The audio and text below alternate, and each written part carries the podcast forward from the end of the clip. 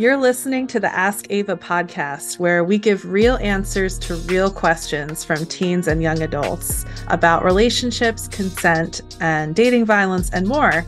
My name is Jessica Scoltetti. I'm an outreach and prevention manager at Safe and Sound Somerset. We're Somerset County, New Jersey's leading organization for sexual and domestic violence services and prevention. And we have free services for children, teens, and adults.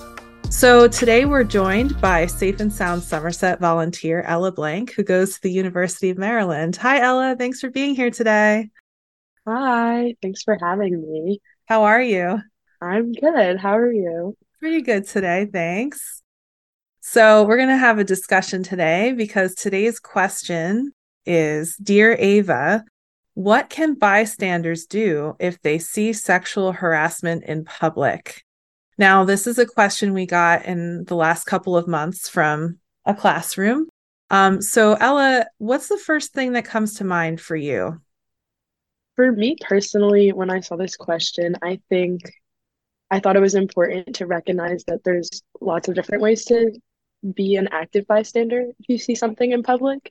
I know that it can also be like super scary for people when they're like, oh, maybe this isn't, you know, my, I don't want to involve myself, maybe it's not my issue.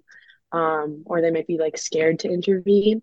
So I think it's important to recognize that there's a lot of ways to be an active bystander without physically maybe putting yourself in the situation. You could always um, turn to someone else, be like, hey, this situation I think should be looked at. You can turn to friends or other people. You're in a public setting, you can turn to authorities if, if you don't feel safe. Um, so you don't necessarily have to be the person that steps in, but you can still be an active bystander rather than doing nothing.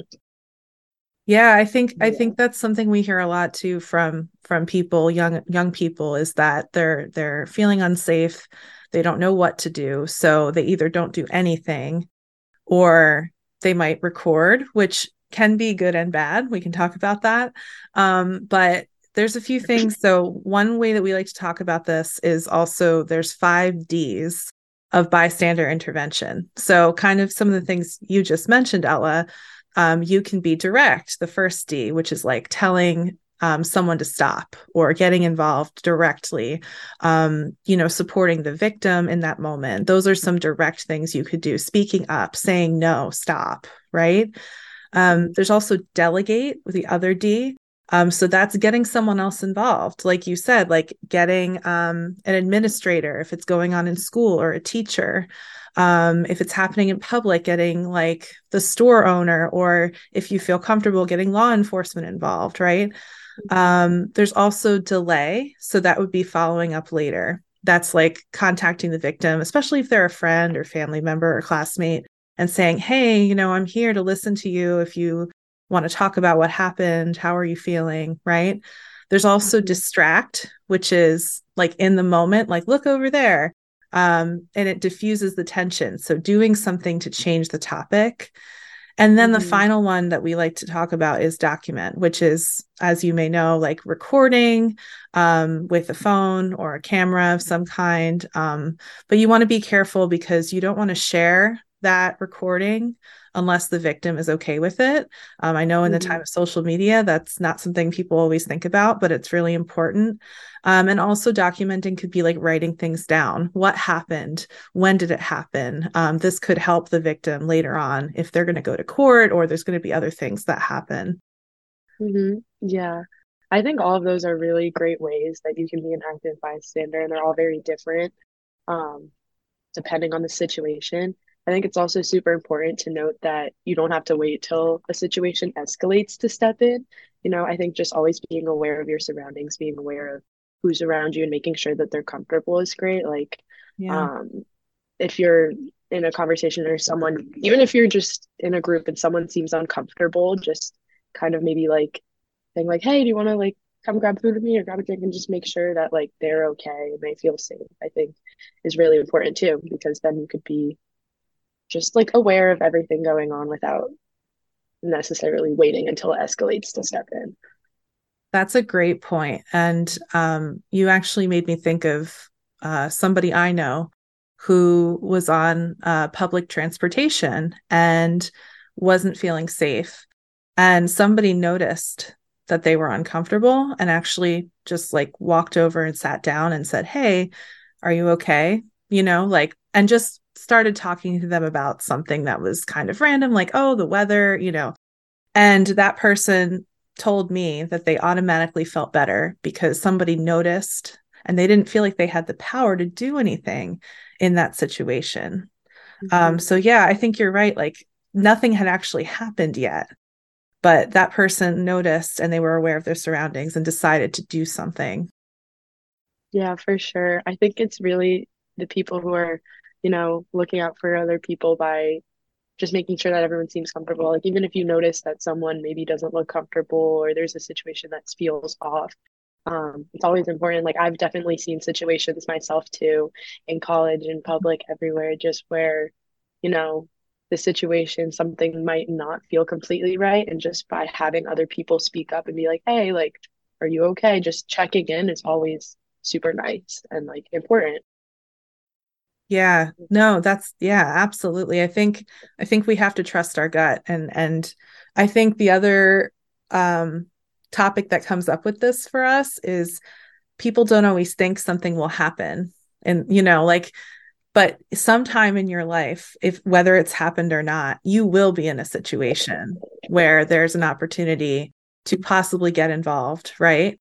Um, and it will happen. So it's good to think about it in advance um, when it you know this question was about sexual harassment so that may or may not happen in front of you right but mm-hmm. um, that does happen a lot right unfortunately sexual violence is very common um, against people of all genders. So, um, knowing that, you know, again, being prepared in advance can help you then make a decision in the moment.